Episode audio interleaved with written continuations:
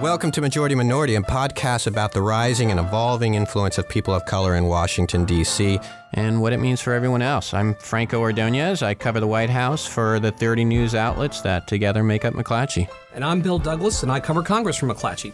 We're calling this season one of the show a casual conversation in six episodes featuring voices from Washington, D.C., from outside Washington, movers and shakers who impact today's politics. Democrats, Republicans, consultants, activists. We're going to talk to people of all shapes and sizes and obviously colors. But all of them share one thing in common. At one point, they were political outsiders, often ostracized, sometimes criticized, and made to feel like they didn't belong. They've been the ones affecting the change and charting this country's future with priorities that reflect not only their family histories, but the changing face of the American electorate. Today we have Armstrong Williams, who's a close confidant of Ben Carson, President Trump's housing secretary. Mr. Williams has been an advisor, a confidant, a friend to a whole host of Republicans from Strom Thurmond to Clarence Thomas to the Reagan administration to the Bush administration. And today he's one of the largest owners of TV stations in the nation. What surprised me was uh, how open he was about his relationship with some extremely controversial people in his past and in the current Trump administration. I think the fascinating thing about him is that he says he doesn't see race. He does not think in, in racial terms. Yet he also talked about concern about the image uh, of the Trump administration of, of, being hostile towards minorities. We asked him some difficult questions about what it means to be a black Republican. You asked him some really tough questions about what some African Americans think of him. Where he has been and what he's doing is fascinating. Let's get to it.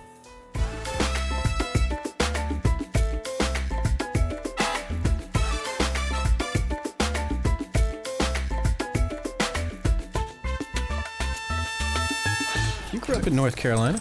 She Brittany grew up in North Carolina. Oh, you did. What yeah. part of North Carolina? Uh, probably Chapel Hill. We actually got we got several North Carolina connections here. You're from Marion? Marion, South okay. Carolina. Yes. Family farm. We were swine, cattle, horses, small grain producers. Uh, my father purchased the farm in 1948, 250 acres that remain in the family. For the most part of my life, I worked for my parents what work did you do for your parents? Well, you know, farming, particularly for my parents, is about order. Everything is about order. Everyone is up before 5 a.m. You eat breakfast at a certain time. You pray at a certain time. And I, don't know if you know much about the tobacco crop. We had about 40 acres of tobacco, and the tobacco is normally dried out early in the morning. And we would get up like four or five in the morning and go into the barn where they had these the tobacco and tobacco stakes, and we would unload the barn because the tobacco would not be brittle because of the coolness of the morning. It would make the tobacco soft, and you would not lose a lot of the value. And by eight o'clock, we would be in the fields either cropping tobacco, slaughtering hogs, tending to the cattle, taking care of the barley, the hay, and wheat. And so the only day that we had for my eight brothers and two sisters was Sunday. The Sabbath had great meaning to us because it was truly a day of rest for us. So did you have other crops? Did they? Yeah, did, we had the corn, we had the cotton, and then my mother had a five acre vegetable garden, and then had about two or three hundred head of chickens. But the greatest value we had on the farm were the cattle and the pigs because you know farming is like businesses. You know, my father always taught us growing up that if you want to be successful as an entrepreneur, you need five different businesses that are totally unrelated. And so my father had the swine, he had the cattle, he had the horses, he had the tobacco and he had the chickens because none of the crops or none of the livestock are all going to do well at once. But my father had this concept that at least three would always thrive. And so three always thrived throughout the farm. And then we had these seasons of blessings where they all thrived at the same time. How old do you think you were when you started to kind of pick up on that? Four years old. Four years old? Yes you had to buy stuff for the farm, provisions to operate the farm. Where did your father buy this stuff? And did he have any problems buying stuff? Well, just about everything for us was made on the farm. From the butter to the ice cream to the steaks to the pork to the beef. We could make our own bread on the farm. I mean, we created our own incubator on that farm.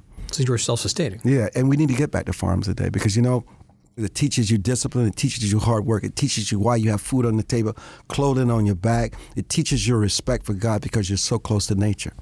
Yeah, farming life is the best life. So you're one of 10. What, where are you in the batting order of the 10? Well, my father, uh, first wife, died in childbirth. And from that union, there were four children. And immediately after his wife died on January 24th, 1957, he was in need of a wife because he had these little kids that he needed to raise and he had to give his attention to the farm. So he went to my grandfather, whose name I bear, Armstrong Howard. And my mother at the time was 32 years old, had never been married, never planned to get married. She was just going to take care of father.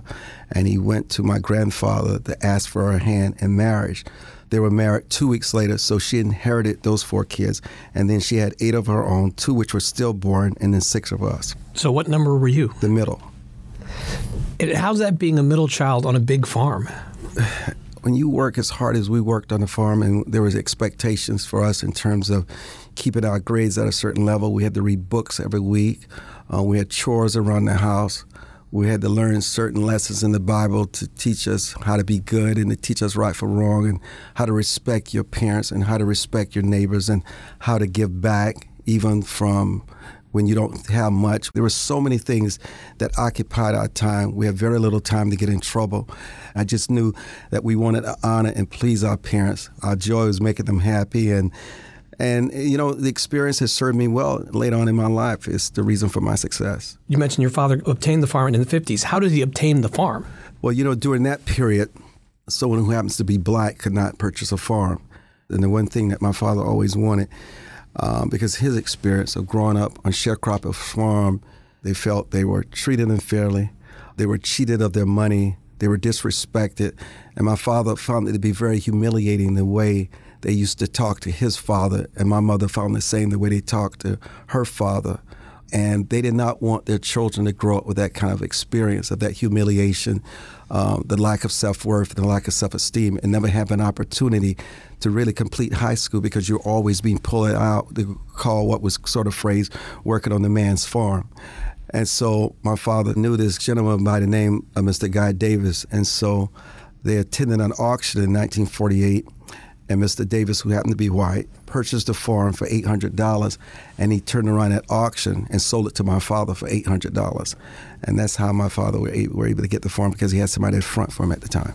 Was your father a Republican also? Yes and so were his parents. Was that common in in the region where many of the African American families in the community Republican? And well, it was most common until um, Barry Goldwater, and when he was running for president, it was clear in order to win the votes of the South, he said he would denounce and in no way would he support civil rights legislation, which many blacks found to be offensive and affront to their progress. And as a result of that, there was a mass exodus of blacks, not just only in the South, but throughout the country from the Republican Party. But my parents remain. In fact, we're third generation Republicans. My father's father, his father's father, and the same on my mother's side, never left the Republican Party. Well, how come they never left? Well, my father, when he was able to obtain his land, he experienced a different kind of freedom. He was working for himself. And my father always said that when Republicans were in the White House, the farm always thrived. And so it was in his business interest to support whomever was running on the Republican ticket. Was there time to talk politics? I mean, did you gravitate to the Republican Party just it's what the family did, or he explained why? Well, if my parents are doing well, I'm doing well. So it's just common sense that I was going to support that. Well, listen, my parents were not only involved with the farm, my father and mother would host fundraisers on the farm for the likes of people like Senator Thurmond, Republican congressman, people running for governor. People like to talk about these rags to riches stories. Certainly, our story was not a rags to riches story because if any of us wanted to go to college, my parents were able to afford to pay all our tuition, whatever college we decided to choose.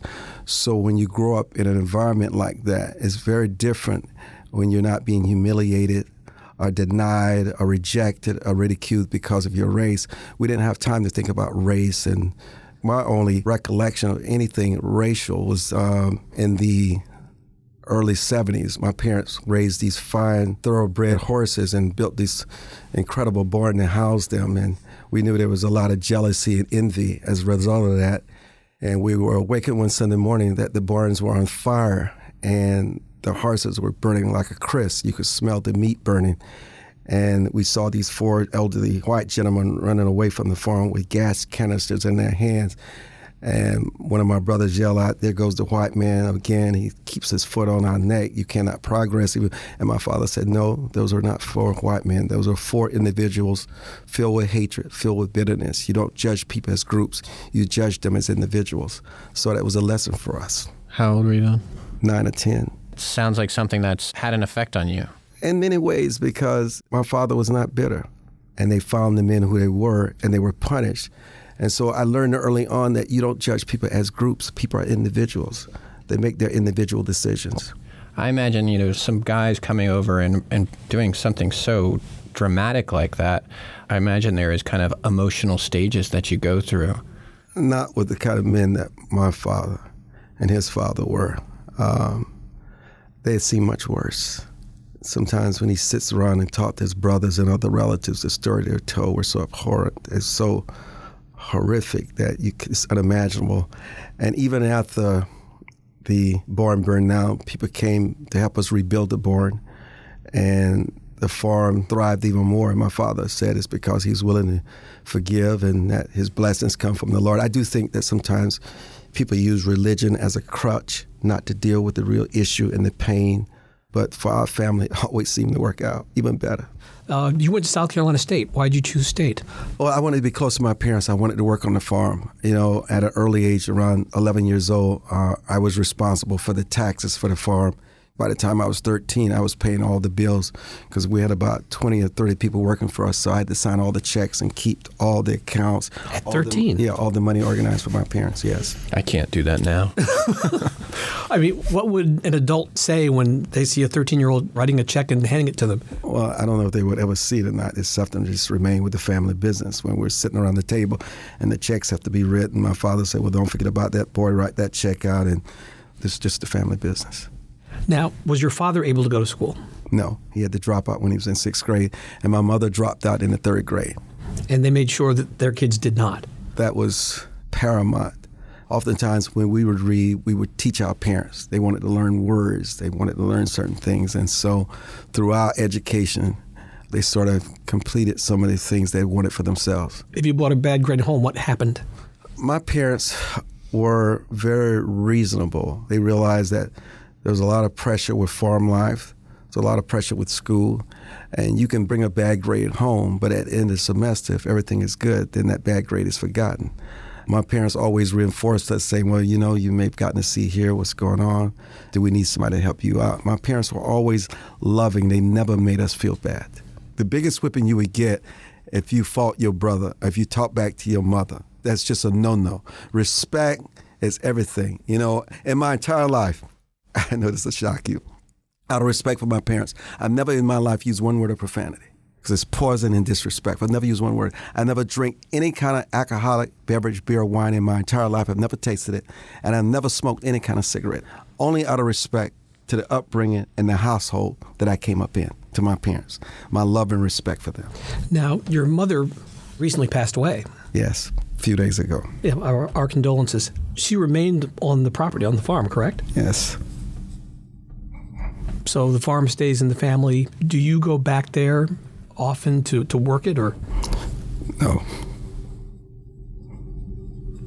Well, let's talk a little bit about uh, you hooked up with Strom Thurmond. You got into Senator Thurmond's orbit. How did that happen?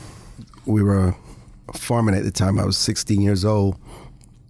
And um, my father had heard that Senator Thurmond was speaking at the Dock Seafood Hut in Mullins, South Carolina and he felt that farming eventually would not make the kind of money and provide the kind of living that could sustain a family. Uh, I remember one day we were farming, it was all planned. My father said we were going to leave the farm early and get dressed and go to this dry dock seafood hut because he wanted me to meet Strom Thurmond because he felt he could mentor me and do for him things that he never could do. I'd always heard that Senator Thurmond was a racist. And so I remember when I met him, I asked him whether he was a racist, and I could tell my father was very upset at the time. But Senator Thurmond said, You seem like a bright young man.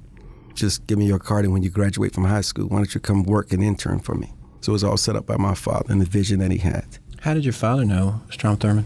Uh, my father was a big contributor to the Republican Party, these candidates. How did he become such a big contributor? Because he knew money talked. He learned that early on. It's just the business. He realized that there were always issues with the farm, whether it had to do with insurance, something collapsing, something to do with the greater tobacco, something to do with legislation that would impact his business. And so he learned early on that you got to be friendly with the politicians. So my father always found a way to either write them a check or either have them around to the dinner table for a good meal or just host a fundraiser for them on the farm. Mm-hmm. It was just business. So when you asked Senator Thurmond whether or not he was a racist, what was his answer? He chuckled. He never answered me. He just gave me an opportunity to work for him.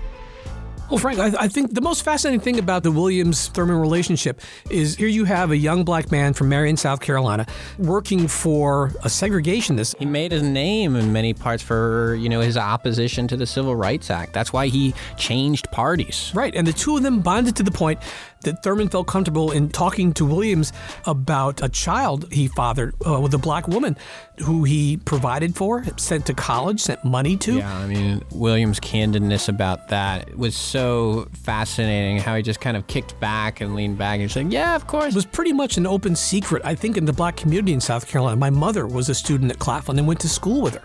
It was just fascinating when the story broke in the mainstream media, and I think a lot of black folk in South Carolina said, Oh, yeah, yeah, I mean, he was blunt in saying, look, I believe that people can change. Senator Thurmond told me all about his racist past and that it was true and why he was a racist. He said in his heart he always felt bad about the things he had to do because of politics to the Negroes, as he called them at the time. He said, but we all can change. And he'd known his, my parents for a long time and he wants to help my father live that dream that he talked about for his boys. And so he mentored me. Do you feel like part of that was to make him feel better for his past? I mean, it sounds like he felt bad. Well, he should have felt bad, but um, I mean, come on. The greatest resource we all have is the human resource, no matter what your politics are, you know. I learned this from my parents. My father and parents treated everyone the same. Didn't matter their race, their class, didn't matter what they had. My father always believed that you have to uplift humanity and it just bothered Senator Thurmond that my dad was not bitter, did not hold him in judgment, and was willing to entrust his son to him. And he would tell Senator Thurmond, Well, Senator, I know in your heart you're a good man. You just can't treat black people the way they've been treated. Something's got to give because this is not going to last. Why do you think it bothered Senator Thurmond? He had a conscience. Even with that, though, I mean, having a conscience is one thing, change is something else. And Senator Thurmond's views changed over time. But the idea that he's upset that your father's not upset. It's a spiritual thing. People of faith understands it. Sometimes life is like synchronicity when the pupil is ready to teach appears. And at that moment, my father was a teacher and he was the pupil. What do you think you taught Strom Thurmond about race? Well, you know, the senator was just a really great guy. I have to tell you, he would take me over to the White House and meet President Reagan. We'd have lunch he would go to these receptions and there were these huge trays of food and he'd take these oysters and stuff them in his pocket and would be leaking through his pockets and everybody would be watching. I mean, I just I just found him to be an interesting guy. But more importantly than that, Senator Thurmond taught me about power and how Washington works. And he said, you know, black people think you're a traitor, that I don't take you serious because you're so young. He said, but we're going to have to prove them differently. And so what happened was that the Martin Luther King holiday didn't have the funding and the resources. And Senator Thurmond was chairman of the Senate Judiciary Committee at the time. And all the Republicans, I'll never forget Jesse Helms, some of the Republicans did not want Senator Thurmond to fund it. And Senator Thurmond was sort of on the fence. And so I was over at the Washington Hilton when he did for the event in the conservatory room. And I met Mrs. King and she was introduced. She said, I hear you know Strom Thurmond. She says, son, don't let them humiliate and embarrass you. And but I had a lot of confidence. I said, "No, nah, he's a good man, Mrs. King." I actually thought she thought I was a, it was a joke, and he said she needs funding. He said, You bring her by my office. And when you bring her by my office, I'm to show you how things work.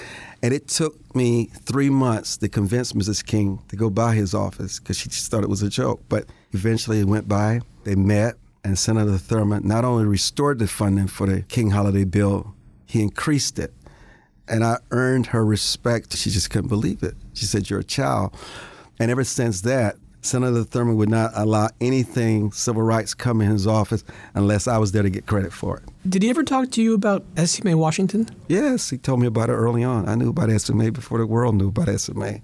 He told me all the stories about he had a daughter that he was proud of. Yes, I knew all about Essie Mae. And I knew Essie Mae during our lifetime. Well, what did he tell you? It was his daughter, and he had to keep her hidden, but he didn't keep her hidden. He would go on the campus and give her money and take her out and um, he's stayed in touch with his grandchildren.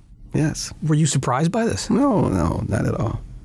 People change, man, especially when you're in the winter of your life. I met Senator Thurmond when he was 72, and he died when he was 100. So remember, I was about 28 years. It sounds like you loved Senator Thurmond. I love what he became. I loved to see that people can change and be better, that they can realize the errors and the foolishness of their ways. And so, yes, Senator Thurmond has a past and he must be judged by that past. But you also must judge him by what he became and evolved to at the end of his life. All are equally important in really understanding what his true legacy was. So, yes, Senator Thurmond was a good man. I'll tell anybody that there are African Americans who view black Republicans, you know, for lack of better phraseology, as Uncle Toms or sellouts. Um, are those disturbing labels? Listen, life is a laboratory. And so many conclusions that people come to are not based on anything they've read, they've studied, it's based on what they've heard. Because I found from doing Sirius radio every night, Urban View, the more people get to know you, they hear your views, your values, and who and what you are, the more you find you have so much more in common. So I'm not going to be too harsh with people who use labels because I do believe people don't necessarily, you know, sometimes we say racism, we think we know everything about the topic. But if you go much deeper than just saying racism, there's so much more there that had to do with why that situation developed into what it was. And so what people have to do is learn, they have to educate themselves, and they got to be willing to listen. And so, yes, but I think there'll be much less of that than it was in the past. But do you think, given the political environment today, people seem to gravitate to what they want to hear as opposed to what they need to learn? This is a cycle unlike any cycle we've ever seen before in the era of Trump. And it has less to do with him than people want to admit. Someone like a Trump has been rising for the last 10 years because the country has become so polarized, so distant, so divisive. People believe that government doesn't work for them anymore. People believe everyone benefits except them. And that why do you still have these pockets of poverty when they elect all these officials in the name of civil rights and progress, and yet their lives seemingly to get worse? And so you're seeing things that you really have not seen before. That is troublesome for me. Why is that troublesome? Because truth matters. The character of the president matters. It's time for him to behave as if he's president of the United States. And, you know, whatever's going on in this country, he is just as much to blame for it as anybody else. And listen, I, I think the world of Mr. Trump. I know him. I have a good relationship with him. And I tell him, you know, you just you just cannot be too petty. I mean, even the tweets and the media uh, uh, is willing to forget about their journalistic integrity of fairness and honor because they feel they're the cop to say, I got you, whether it's Russia or whatever it is. It's their job to make people believe that this man has no credibility. Well, he was elected. People knew exactly what he was hopefully it will level off in some way and the media starts at least trying to be fair to this president and maybe this president will relax and get on to doing the business of the American people. Can I ask you how, what your siblings think of Donald Trump? Well, I think I'm the, uh, well, uh, we're normally all on the same page, but they were, they were a little different, especially my sisters and the issue of women. You know, it's a big deal to them. And you know what? You know, my, and I respect that. Did your sister ever try to convince you to change your oh, mind oh, no, or to? No, absolutely not. Listen, that's crazy. Absolutely not. I'm a businessman. Yeah. I mean, anybody talking about lowering taxes 35 to 15 percent, that gets my attention. We all have things that we have to struggle with and agonize over. I believe the Trump that I've gotten to know really loves this country and he could do great things if he can just get out of his own way. Well, how do you reconcile? I mean, he he has attracted elements of the alt right, elements of neo Nazism, anti Semitism, some racists. Well, the bottom line is that it's called free will. What people decide for themselves and what become is not an indictment of the president. I mean, you can go back to Jimmy Carter and Bill Clinton and even the Bushes attract that kind of element. You have no control over that. all you have to do is set an example of what our principles are, in which he's doing that. We're not going to tolerate anti Semitism. There's no place for racism in, in America, there's no place for bigotry. And that's the role he has to play, and he has to say it as often as he can. Has he done that yes, enough? he has. But obviously, to the media, he has not done it enough. But he does. Look, I don't think that Donald Trump is a, no racist, no anti-Semite. I think Donald Trump treats everybody the same. What are your thoughts about the people that Trump has surrounded himself with? Be more specific. Steve Bannon, for example, is someone who's come up several times. Well, I've known Steve Bannon for ages. He's like a brother. I mean, we lived on the street from each other, and I could talk about Steve Bannon. You know, Bill, what was fascinating, we've had several people on this show who have raised Stephen Bannon as an example of the tenor of the administration that they're afraid of, using terms like white supremacists. You're right, Franco. Not the Stephen Bannon he knows. The idea from the Bannon that we see or hear about in the media today versus the Bannon who Williams knows as a friend and a neighbor, it's just polar opposites. He said emphatically that Stephen Bannon was a good person. He went out of his way to reach out to minority communities. And you pressed him about the content in Breitbart in terms of race or religion, and there was no inch that he was going to give. I remember during the campaign, Steve Bannon was telling the candidate, whether you get the vote or not, you got to be the president of all Americans. And I never forget um, Bannon picking up the phone, calling me, saying, I just talked to the president. We got to get in these communities. Is there anything you can do to help us out? And I said, well, you know, I really care about this Flint water crisis. I'd love to take Mr. Trump there. And listen, this was on a Sunday. And sure enough, on Monday, the candidate said he was interested in going. And I said, but look, I'm controlling the schedule because this has to be right because it's my reputation. And then they got back to me and said he wants to go. And so we flew to Flint, Michigan. We did the water treatment center. We did the church. We did the communities. We gave out water. And, and, and it's because someone like Steve Bannon really cares. And so I know he cares about the issues of race and that we're not divided. Why does Steve Bannon get such a bad rap then? Listen, it's, it's, it's uh, part and parcel of working for the president of the United States. Steve Bannon has been accused of no more and no less than what they've accused Mr. Trump of. But there is nothing that you can go to of substance. In fact, to point out that the president or Steve Bannon or any of these things. They're just sound bites. And if you say it long enough and loud enough, people start beginning to believe that it's true. But there's nothing to prove. There's, no, there's nothing factual to show that Steve Bannon is a bigot. He may be way to the right, yes, but is he a racist and bigot? No, he's not. The example that's been given is that the views expressed in Breitbart News have been white supremacist views. Uh, see, the problem with that argument is that there are white supremacists and bigots and neo Nazis on the left, and they gravitate to places like CNN and MSNBC. You're going to have extremists on all sides. But what you have to do is always be an example of leadership, of integrity, of inclusiveness, and hopefully from that, people realize it's not going to be tolerated here, so you need to go elsewhere. Is that one reason why it's important for more people of different races and ethnicities to be in both parties? I mean, it seems like the Democratic Party is becoming more and more minorities. And in the Republican Party, there's concern that there's not enough diversity in there. If there was more diversity, would we have, you know, more people kind of seeing things a little bit in a better way? I mean, is that, you know, a way forward? I don't think having people of different races has anything to do with diversity. I think diversity comes in thought, exposure, and experience how one lives, how one views their fellow man, whether you value someone else, or whether you devalue someone. Because you can have a thousand black people in this room right now, and none of them have anything in common, depending on their backgrounds and the same why. What we have to do is celebrate diversity in terms of ideas, experience, demographics. I think race says the least about you. I can look at you, it tells me nothing. The last thing I should do is look at you and make some kind of judgment. I got to get to know you. And I think the problem is people are too afraid to get to know each other. And because they base something because you may be Jewish or maybe Lebanese or he may be black, they make this determination. They're going to embrace you anymore because this is my brother. I can relate to him because he looks like me.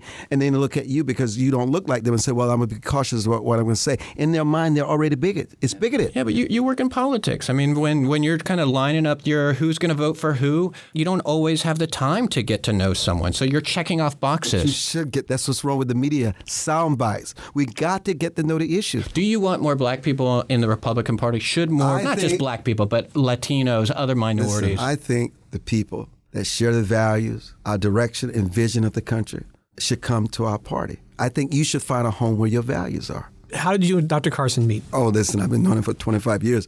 We met during Justice Thomas's confirmation hearings. There was a huge curiosity. I mean, that was a big media event during the early 90s. And uh, many people reached out out of curiosity, just wanted to know more because it was gripping. Obviously, Dr. Carson didn't win the election, but he's a member of the administration, housing secretary. You recently had one of the first interviews with him as secretary with you, you and Steve Harvey. How do you think he'll do as housing secretary? I don't know. You know, it would be unfair for me to try to answer that. All I know is this I don't think everything in life is about whether you have all the experience and this is how you spent your life. Because we've looked at politicians who've given nothing but their life experiences to these different agencies, and people are still crying out for help. I do think the country needs something else. Dr. Carson wants to get things done. He's willing to reach across the aisles. And sometimes what you need is somebody who's just going to inspire and bring people together, the people who have the know how to do the work. And I think that's a character trait that is very necessary in moving these agencies forward. Is it nice to have uh, the ear of the a member of the cabinet? Well, listen, I, you know, my preference would have been for him not to take a position. In Why the is that? administration. Oh, please, no. I just, I just look around you. But he, it's something he wanted to do, and you know, the president is an an amazing salesperson. What was the sales pitch? I need you, Ben. That's it. That was it too. I need you, Ben. I can believe it. Yes, that was the sales pitch. And Dr. Carson's happy. He's ecstatic being housing secretary. He really believes that he can make a difference. And wherever he has gone in life, he has made a difference. And Dr. Carson, he will be an out of the box secretary of HUD. So, you know, Strom Thurmond, Clarence Thomas, Ronald Reagan, Donald Trump, Ben Carson. Have you ever thought about running for office? Oh, no. Oh, it's the last thing I would do. I love the marketplace. I love the business. I love the freedom. You know, I wake up in the morning, I get to set my own schedule where you've been your own boss and you set your own agenda. I mean, I, I cannot give that up to go. As much as I love this country, I can serve this country in other ways. And you're right. What if um, what if what if Donald Trump came to you and said, I need you, Ben." Armstrong, I need you." It wouldn't work with me. No, would not. Why not? I, you know what? I don't know if I could work for the president. Why not? It's just, I just his personality. It's just probably would not, and he knows it. If I'm running something, I cannot be micromanaged. I need to have the freedom. I cannot walk on eggshells and be paranoid. You know, I work too hard and too long to be free and to be independent. I respect people, and I would want to do the will and the vision of the president, but I cannot be micromanaged. And I don't like chaos. You know, because where there's chaos, you're not going to get the best results. It certainly seems like Donald Trump likes some chaos. I mean, He's evolving. I think at the end of the year, we're going to finally get the president that we're looking for. I think this is going to be a very humbling first year for him. I think he will learn and grow a lot. I think he's here for a reason. I think he will eventually do a good job for the country. But you know, there's a spiritual dynamic here also. You know, sometimes you just need humility. You need temperament. can I ask you what your parents would have thought of Donald Trump? My dad would have liked him, yes, but my mother would like whomever I like. Why would your dad like him? He's a businessman, a little crazy, a man's man. Uh, there's some things that would be very attractive to my father about Mr. Trump. Were you your your mother's favorite? The reason I ask is you said your sister had kind of different views. Oh, no, no, it's nothing to do with that. Um, moms have a different relationship with their sons than their daughters. They have a different kind of trust of their ideas and their decisions than they do for a daughter. I don't, I don't know what that is, but my mother would take more heed into my thoughts on Trump and the decisions I make than she would her daughters. It's a thing of the South. And I think he will rise out of the ashes of this phoenix to be a great leader. He can. He has the potential. Franco, I didn't know where it would fit in the conversation, but I thought we had to bring up the 2015 mass shooting at the uh, Emanuel African American Episcopal Church in Charleston. Those shootings were very personal for him. Clementa Pinckney, a minister of the church, was a cousin of Williams. So I just wanted to get his thoughts about the sentencing of Dylann Roof, the gunman who was charged. Yeah, I mean, I, I don't even want to try to put myself in those shoes of what that just just seems so tough. As striking as it was, also a very historic moment in race relations, but more fascinating. I mean, he's unforgiving even as members of the church and members of families of some of the victims forgave Roof, and he can't he can't go there. Uh, you know, forgiveness is so important. It's paramount in my family. But no, I, I just, he should be executed quickly. No, I haven't forgiven him at all. Have you talked to your siblings about that, or They feel the same way. Oh, absolutely. I mean, members of that of Emanuel, they forgave Roof. And I respect that. That's not me, though. And if they forgive him, God bless them. That gives me something to strive for, but I'm definitely not there with him. You don't even sound conflicted about that. No, not at all. Very clear. I would pull the lever on the gas chamber for him to put him to sleep. It would be that simple. We have like a group of questions that we like to ask everybody. Very bluntly, you're a black man, Republican Party. Why does it matter? It doesn't. I'm just a man, hardworking, earning my way. I have never been a minority. It's unfair for me to speak from that perspective. I've always had to pay my way, write checks to politicians. I've never had to get a subsidy, a benefit, whether it's buying a TV station. So I don't know what that's like. I'm in the minority in the top 1% of the wealth class in America. I've not experienced racism in this country. It's not affected me. What does success look like under Donald Trump? Simple, actually. Two weeks without controversies, without tweets, without infighting, where you actually can focus on the work, where people are criticizing you on the policies and not on the process. The bar for him in terms of what success is is so low, it's just amazing. When did it matter being a member of that 1% about um, in making a decision that you've made this week? You know, I think for me, besides my faith, the thing that gives me the best joy is that, you know, the farm did fail, as my father predicted. And the money did run out. And on my father's deathbed, my father said, Boy, you got to take care of your mother and get your brothers and sisters through college that are there now. And my father said, You're a businessman. Go find the marketplace.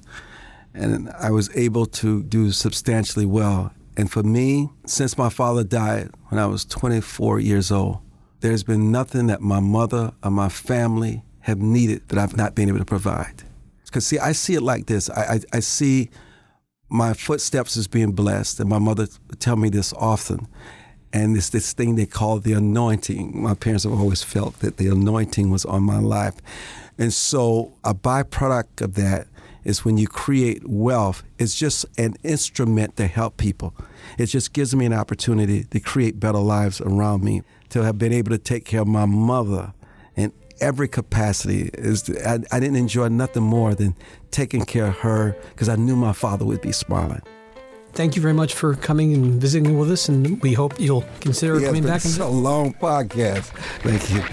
Franco, it's not unusual for African Americans in the South to be Republican. What I did find fascinating was how he described his Republicanism, again, in sort of a business framework.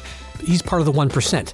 So he sees green as opposed to black, white, or red. I'm not so sure he doesn't see race. I understand what he means that race isn't what drives him or what he bases decisions on, and I believe that. Right, and but he also spoke honestly about why his family owned the farm. They did not want to feel lesser than. They wanted to stand up on their own. And it's also, I think, a staple of his life. And when he does that, that translates, I think, from race to business. Thanks again to Armstrong Williams for being here. Find more of Majority Minority on iTunes, Stitcher, SoundCloud, and tune in for you Amazon Alexa users. Thanks to producer Jordan Marie Smith and executive producer Davin Coburn. And you can read more about Armstrong Williams at McClatchydC.com. And we'll be back soon with more Majority Minority.